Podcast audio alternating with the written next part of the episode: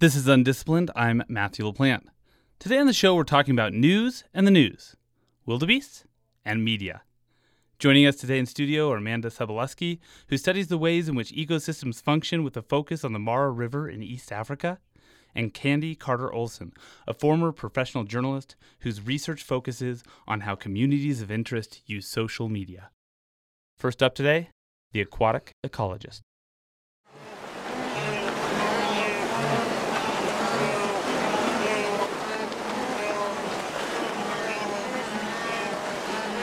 What you're hearing right now is the sound of wildebeest crossing the Mara River in Africa, and it's also the sound of the circle of life, because every year thousands of these animals don't make it. But what happens to all of those wildebeest bodies? That's the subject of the research of our first guest, Amanda Subalusky, whose research revealed the unexpected ways in which the mass drownings impact the ecology of the river. Amanda Subalusky, welcome to Undisciplined. Thank you so much. Okay, so anybody who has spent much time watching wildlife documentaries has probably seen these iconic images of wildebeest crossing the Mara. And every time it ends with that one poor wildebeest that doesn't make it. But in the videos, that's sort of the end of the story. The wildebeest dies, it gets eaten by a crocodile, and that, that's it. What made you start thinking about what comes next for for those gnus? Well, I think two things. The first was my background was in wildlife biology, studying how animals move across landscapes. And at some point, I started to want to turn that question on its head and ask, what does it mean for a landscape to have an animal move through it? How do the animals influence the ecosystems through which they pass? And shortly after that, I went to the Mara River to begin a job on a water resources management project. And standing on the banks of the Mara River, I saw hundreds of wildebeest carcasses along the bank of the river. And like you said, I had never seen that before on the television shows either. Nobody seemed to really know how so many had gotten there, what they were doing there, what was going to happen. And it raised a lot of questions. No, if I had thought about this at all, I think I would have assumed that these creatures just ended up as crocodile food, but that's not the case, right? There are only a small number of them that end up being eaten by the crocodiles and the rest go they get eaten by other things. Right. Yeah, the crocodiles are kind of the iconic thing to photograph killing wildebeest during the crossings. You know, everybody's looking for that photograph of a crocodile taking down a wildebeest, and it's really dramatic to watch. And definitely, these crossings are really important for the crocodiles. But crocodilians actually have really low metabolic rates, so the rate at which they um, utilize energy is is really slow, and so they can actually subsist on maybe one or two carcasses for a whole season. And although we don't yet know exactly how many crocodiles are in the Mara River, we can estimate how many, and they would really only make a small dent in the total number of carcasses that go in the river every year. So what else is eating? I mean, like, I assume eating, like some something's doing something with the, the, the bone and the muscle and the flesh. Right. What else is doing away with these things? So it's a really big pulse for a whole lot of things. A lot of the carcass decomposes pretty quickly, and some of that just increases nutrient levels in the water. And a lot of those nutrients are, are flushed downstream. We saw through our research that fish at least appear to be consuming wildebeest meat directly, and now we have some evidence suggesting that insects might also be consuming the wildebeest meat directly when the carcasses are available. And we see a big response of avian scavengers um, in kind of a succession. So, first, a number of uh, large vultures and marabou storks that come in and feed on the soft tissue.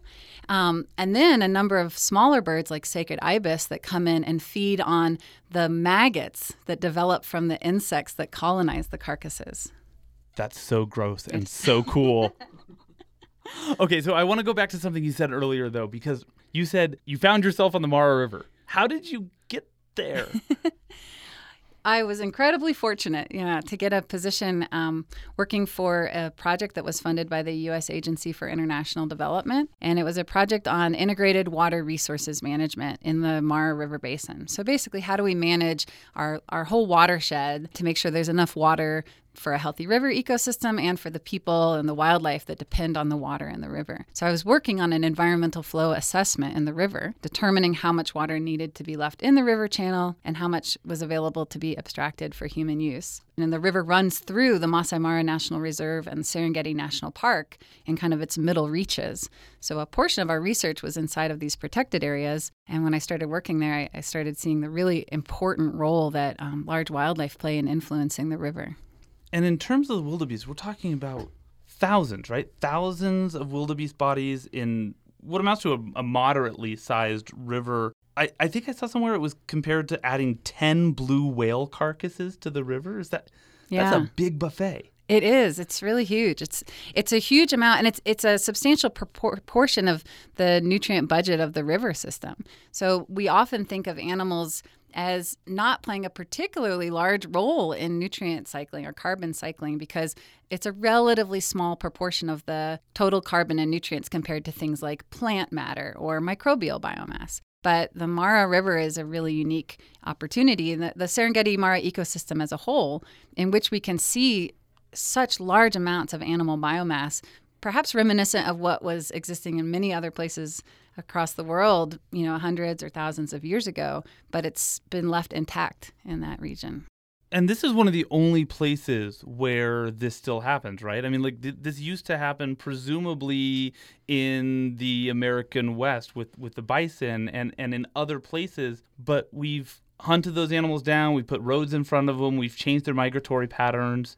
This is a snapshot of the world as it once was in, in river ecosystems, yeah? Exactly. I mean, that's a, a point that we try to make with our research. And in doing this research, I learned the estimates are that there were 30 to 60 million bison in the American West in the late 1700s.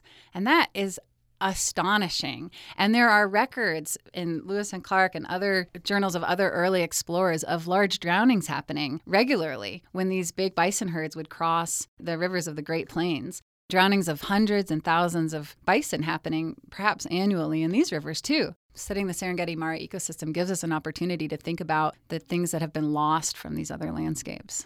It's so interesting because when we think about restoration and bringing things back to this natural state, I mean, to some extent, we're just not we we can't do that, right? We, I mean, we're probably not ever going to be in a position where we, we're going to have enough American bison to mass drown in the Yellowstone River. Right, right.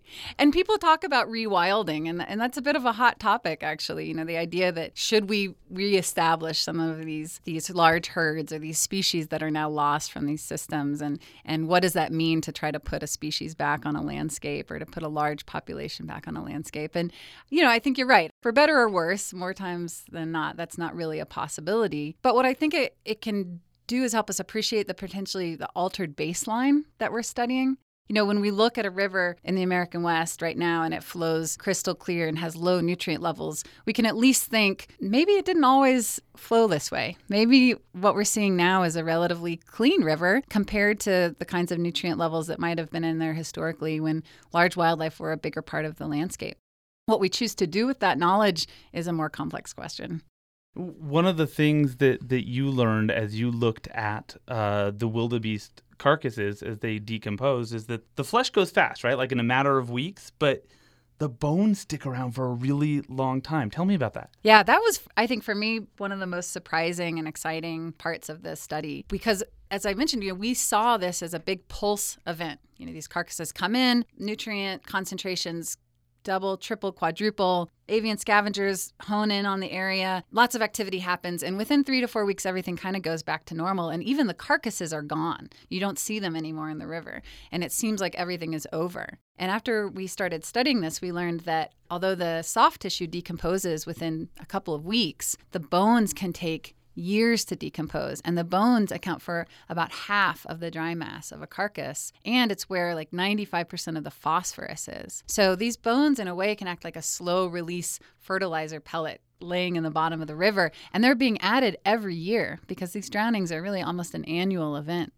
We met for the first time over the phone last year and when we were talking then uh, we were talking about hippos, which are generally considered to be herbivores, but which you and some other researchers have identified are actually opportunistic carnivores or omnivores, I guess, and even cannibals sometimes. You've got a knack for noticing things that don't always get noticed, and I'm wondering where that comes from.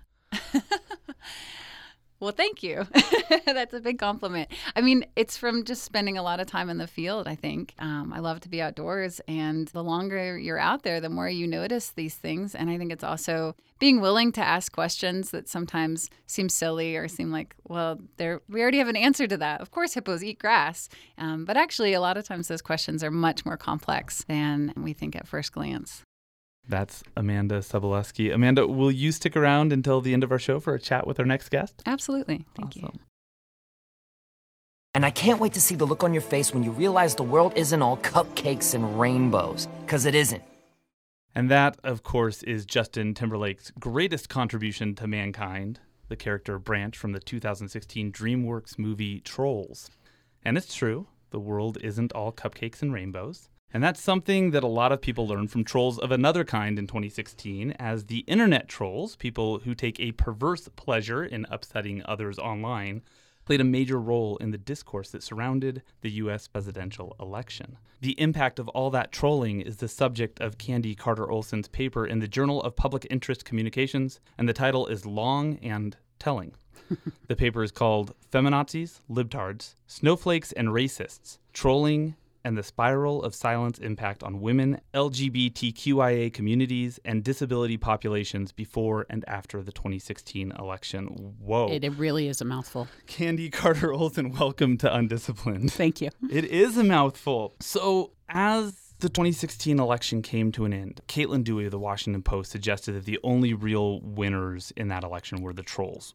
Why do you think this election in particular became defined in large part not just by disagreements and arguments and even anger on social media, but by harassment? Well, and we're increasingly seeing harassment, right? Particularly of journalists and women journalists online. So I think that the research that myself and my research partner Victoria LaPoe, who's at Ohio University, the stuff we're doing is just going to get more pertinent. Let's just face it, politics has never been a nice business. And when we talk about the t- 2016 election and we go, oh, people were so nasty and the debates were just so mean and yada, yada, yada. Well, it's not a nice business. The difference there is that we are starting to see this influx of external people deliberately pushing the online discourse in ways that they want to see it go, and often by silencing people that don't agree with them. There was a study in 2017 that showed that 18 different countries had their elections influenced by forces outside their country. We know that one of the biggest trolls of the 2016 election was a teenager in Macedonia sitting at his computer earning a ton of money because, you know what? He couldn't earn that money doing an, another job in Macedonia, but he could do it by setting up a website and being a troll. I feel like I could have been good at that when I was a teenager. I know. for, for, a, for, for a disenfranchised young man, like I, I feel like I, I missed my calling. In, in your research, you surveyed hundreds of social media users, and you found that people with disabilities were more likely to feel as they'd been attacked online, that women were far more likely than men to be attacked online, that people who identified as lesbian, gay, bisexual, or genderqueer were more likely to be attacked. It's consistent across what we would usually think of as disenfranchised groups. And were you surprised? Or did this fit into what you've come to expect from this really ugly online world? What surprised us most is that the difference between our survey last year and our, and our survey this year is last year we had everybody saying, well, even though people are nasty, even though the, the discourse is mean, even though I'm being harassed, it's important to get out there and talk about politics. It's important to get my voice heard.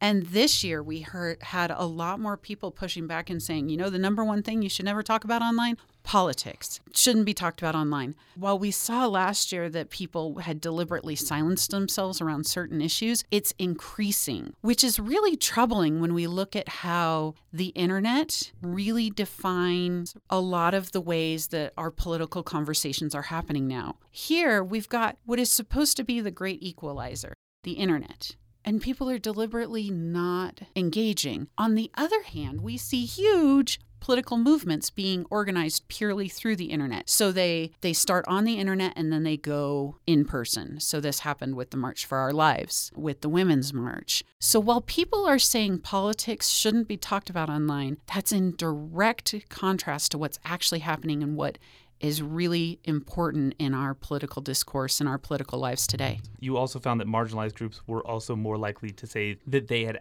actively censored themselves because they didn't want to deal, presumably, with being harassed. Yeah. So, so these people are not just suffering more attacks, but they're also they're silencing themselves disproportionately to people who aren't marginalized. Yes. When we're talking about trolling, we're not just talking about people who are doing things for a snicker in their basement because they've got nothing better to do. These are real personal attacks that cause real fear in people and they go to the core of people. We've heard stories of people whose wives and daughters have been threatened, and they will give your address of your house. They know where to find you. It's called doxing. It's right? called doxing. Yeah. And they'll give out your phone number online.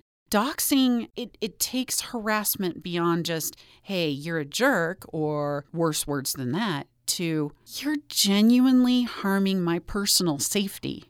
The groups that are disproportionately attacked or doxed have a disproportionate amount of fear because they're already marginalized groups, right? Wouldn't you log off too? Yeah, I think I would. Yeah, I mean, Um, genuinely.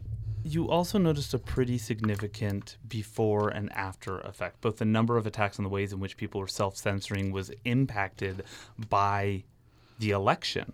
T- t- talk about that. Well, interestingly, we, we saw the winners, the conservative side, the ones who are supposedly in power now, were just as likely to say that they felt like nobody liked them or that they were being told to shut up, but they were not as likely to say that they would take themselves off, which is really kind of interesting. Because maybe everybody's screaming at each other, but one side has greater reason to fear than the other side, presumably. yeah, presumably. In this and other publications, you've called this phenomenon a spiral of silence. Why? Um, that's actually a theory that was developed by um, Noelle-Neumann.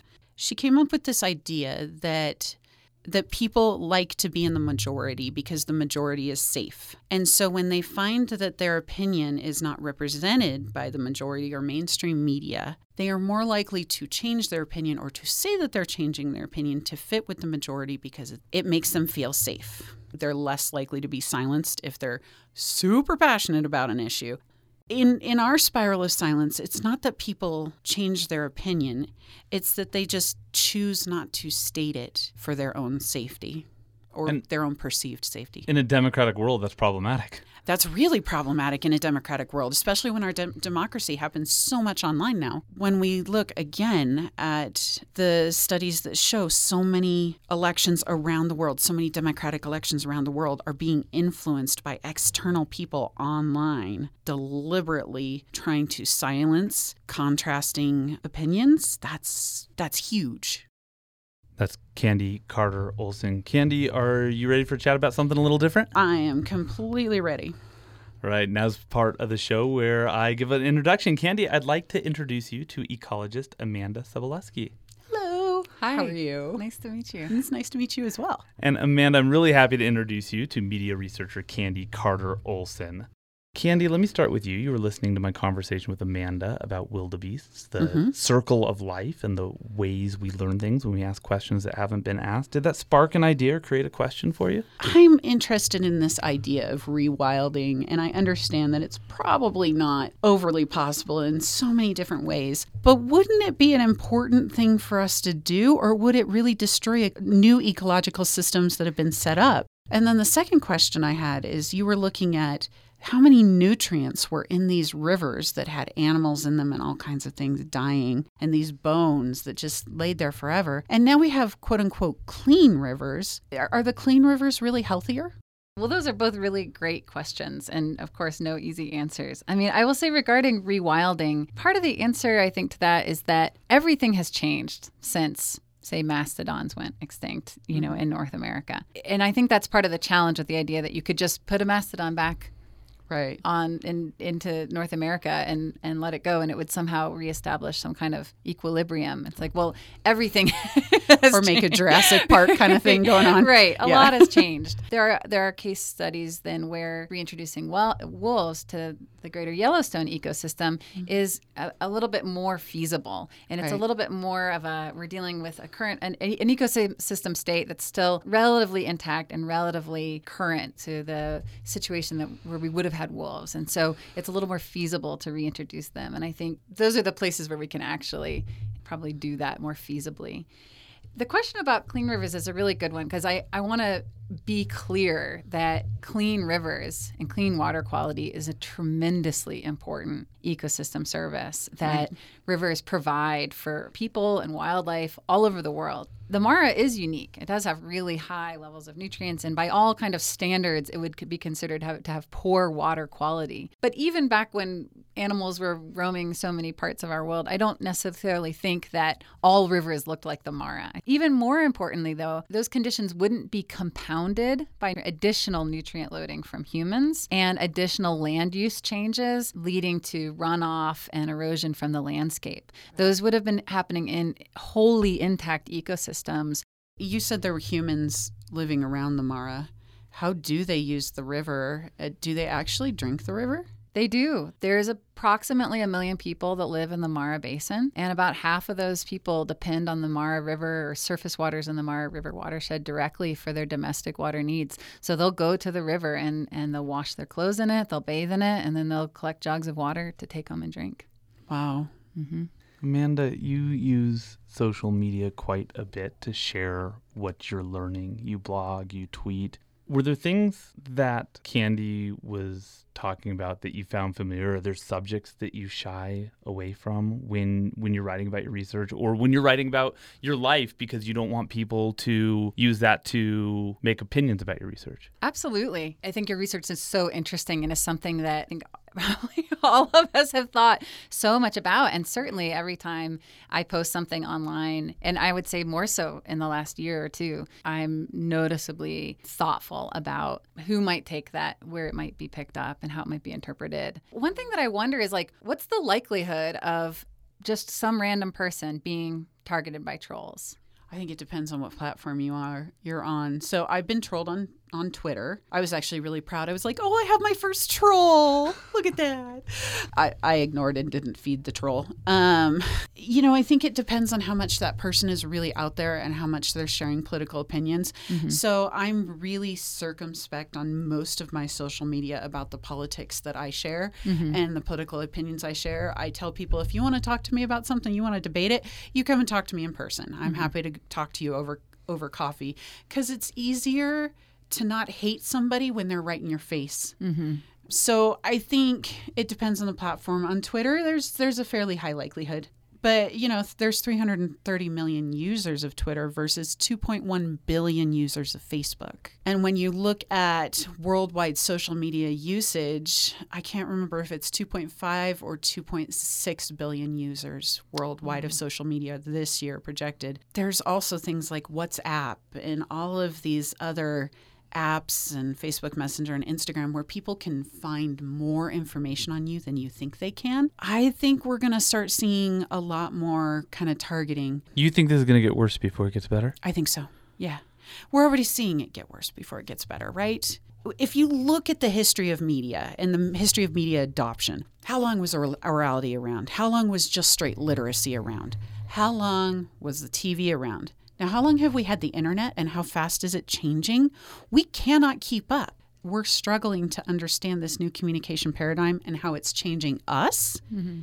and the world. And I think it will get worse before it gets better because we've got to figure all that stuff out. So we can't put the rivers back to the way they were centuries and centuries ago, right? We probably can't put media back to the good old days. And there's probably some pretty good question about whether the good old days were the good old days. Mm-hmm. Oh, so when you always complain about new media. Right. So I'm wondering like from a scientific perspective on both of your parts, where is your baseline? Where, where, where's the where's the moral baseline or the research baseline if if there's not something that we can kind of return the world to? I think we need to understand where we are now to understand where we're going. And we need to understand where we've come from. If we don't understand that, then we cannot get trolling under control. We can't figure out where we can rewild and where we can't. Mm-hmm. That's true. Yeah, I think understanding baselines are dynamic. There isn't such a thing as a concrete baseline. Baselines change, they change over time. They can change really quickly. Mm-hmm. You know, and and I think the ultimate question is, well, what are we trying to manage for? It's to the stakeholders to decide, well, what do you want?